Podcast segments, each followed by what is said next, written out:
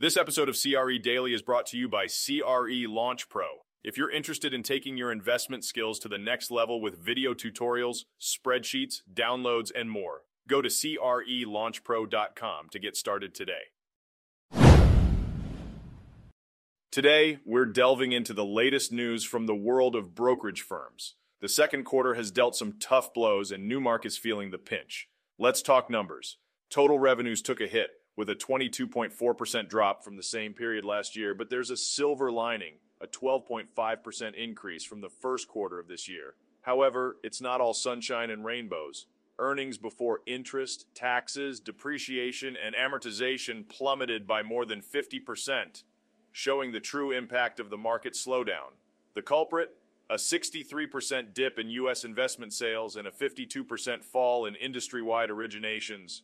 Rising rates, thanks to the Federal Reserve's ongoing hikes, have been weighing heavily on the market's performance. But Newmark's not throwing in the towel just yet. They're eyeing the future with optimism. The 2023 outlook may be lower compared to 2021, but Newmark's CEO, Barry Gosin, believes brighter days are ahead. He sees a new market on the horizon and a recovery is expected later this year. The second half of 2024, well, that's shaping up to be robust. The real estate landscape is ever changing, and Newmark is adapting to the times. They're focusing on higher margin capital markets, strong leasing, recurring revenue businesses, and expanding their platform. These strategic moves are set to drive significant revenue and earnings growth.